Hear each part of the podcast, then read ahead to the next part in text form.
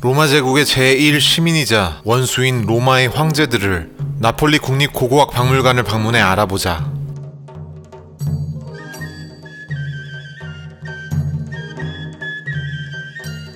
고대 로마의 제정 시대를 이은 희대의 천재 율리우스 카이사르는 황제가 되지 못했지만 그 이름은 황제로 남았다.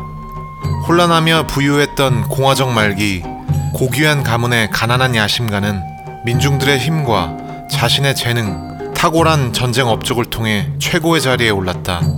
카이사르는 사실 대머리로 자주 놀림을 받았는데 조각상에는 은근히 그것을 감추고 있다. 그는 기원전 49년 큰 결단을 내리는데 우리에게 루비콘으로 알려진 그 사건이다. 그는 술라가의 뜻이 군사를 이끌고 로마로 입성해 이름은 황제가 아니나 권력에선 황제인 자리에 오른다. 권력의 중심에 선 천재는 정치적이지만 실용적이며 궁극적으로 로마의 이익에 부합하는 여러 법률들을 제정하며 좋은 정치를 펼쳤다. 그는 로마 공화정을 파괴한 악랄한 야심가이자 나락에 빠진 로마를 구한 진정한 개혁가라는 이중적 평가를 받는다. 그는 이런 말을 남겼다. 공화정은 아무것도 아니다. 몸도 형체도 없는 이름일 뿐이다. 카이사르의 위대한 업적 중 하나가 자신의 후계자를 잘 선정한 것이다. 역사상 가장 위대한 정치가 중 한 사람에 꼽히는 아우구스투스는 그렇게 로마의 주인이 된다. 아우구스투스는 잘생긴 얼굴을 지녔지만 키는 작고 허약했다. 그의 시대 로마 조각상의 형식은 기존 공화정의 주름이 강조된 투박한 사실주의에서 신의 완벽함과 젊음을 추구하는 형식을 띠게 된다. 실제로 아우구스투스의 표현은 그가 장소했음에도 불구하고 언제나 젊은 황제로만 묘사되어 있다. 나폴리 박물관의 이 표현은 흔한 아우구스투스 상과는 또 다른데 신격화된 거인의 모습을 그리고 있다. 아우구스투스가 제국을 건설하고 질서를 부여했다면 뛰어난 행정가인 티베리우스는 긴축 재정으로 거품 낀 로마의 국고를 풍족하게 만들었다. 과묵한 성격인 그는 화려하진 않지만 내색 없이 국가를 튼튼히 만들었다. 비유를 하자면 애플의 팀쿡 같은 존재이다. 그의 치세에 로마의 속은 튼튼해졌다. 하지만 과묵한 성격과 긴축 재정 때문에 인기는 바닥이었고 그가 늙어 죽었을 때 시민들은 기뻐했다. 티베리우스는 아우구스투스의 친자가 아니었다. 그는 로마의 명문 클라우디우스 가문의 후손이었다. 클라우디우스 가문은 김병지처럼 항상 뒷머리를 길렀는데 티베리우스 황제 또한 목덜미가 덮일 정도로 뒷머리를 덥수룩 길렀다.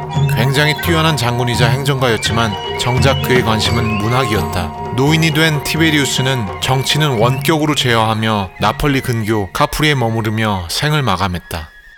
뛰어난 건축가 황제 클라우디우스다. 그는 역사 덕후로도 유명하다. 어릴 적 뇌성마비를 앓은 탓에 말을 더듬으며 머리를 늘 심하게 흔들었다. 하지만 그에 대한 표현은 이런 컴플렉스들을 감추고 있다.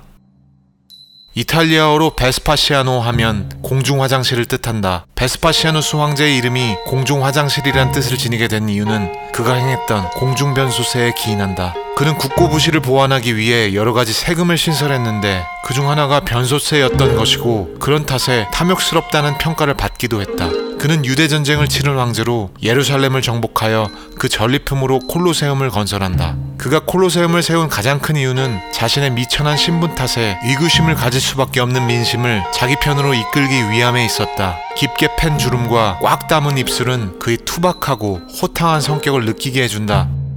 그의 아들인 도미티아누스다. 뛰어난 행정가였지만 고압적인 태도로 기록 말살형에 처해진 불운한 황제다. 만렙 수염 황제 하드리아누스다. 그는 학문, 정치, 예술, 무예, 건축 모든 면에서 뛰어난 폭간남이었다. 로마의 최전성기 황제 중 한 명으로 수염을 기른 첫 번째 황제다. 수염을 기른 이유는 그리스 문화에 심취한 그의 성향 탓으로 이후 로마 황제들은 수염을 기른 모습으로 표현된다.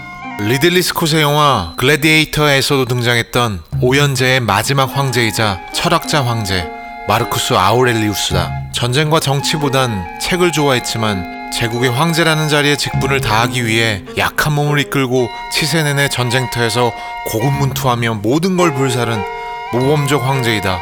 하지만 안타깝게도 그를 끝으로 로마는 점차 나락으로 빠지기 시작하는데 그의 잘못된 선택도 한몫 거둔다. 바로 역사상 최악의 병신 황제 코모두스를 낳고 후계자로 삼은 것이다. 이이 무식한 놈은 검투 경기에 빠져 정사는 관심도 없었다. 콤모두스 사후 시작된 내전기는 세베루스 왕조에 의해 진정되는 듯 했으나 이미 시작된 몰락을 조금 늦추는 역할만 했을 뿐이다. 친동생을 독살하고 황제가 된 카라칼라의 초상들은 종종 성인한 듯 찌푸린 불독 같은 얼굴을 하고 있다. 묘사된 거친 군인의 이미지는 그의 영웅이었던 알렉산드로스 대제를 꿈꾸는 듯하다.